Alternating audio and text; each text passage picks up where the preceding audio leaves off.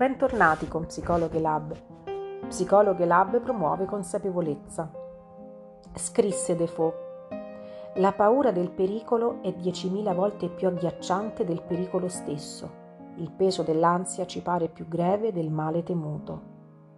Beh, in tempi di Covid, come non parlare di ansia?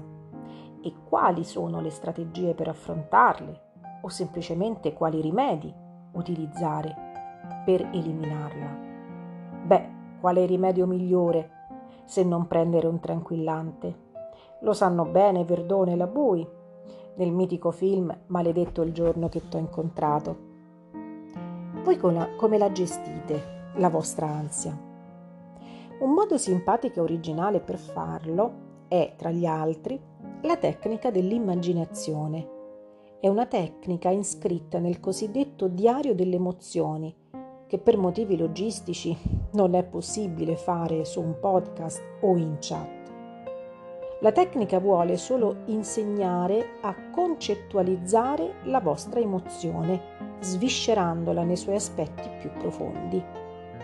Mi spiego meglio.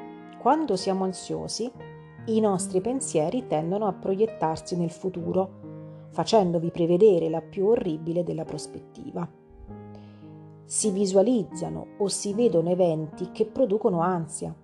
Ci sono immagini che fanno precipitare l'ansia e sembra che non vi sia proprio niente da fare per cancellarla.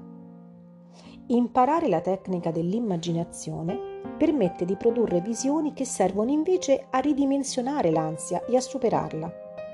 Però prima dovete richiamare lo stato d'ansia che più vi affligge cioè quale tipo di immagine è implicata nell'ansia.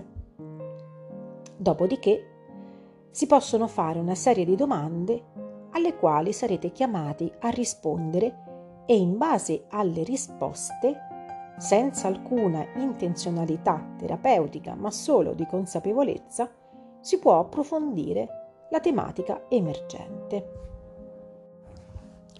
Per prima cosa pensare alle circostanze che accompagnano l'ansia, la tua ansia di quel momento. Chiudi gli occhi. Cosa vedi? Come descriveresti quello che vedi? È a colori? Che colori? C'è un suono? Che tipo di suono? C'è del movimento? Ci sono odori? Racconta che odori.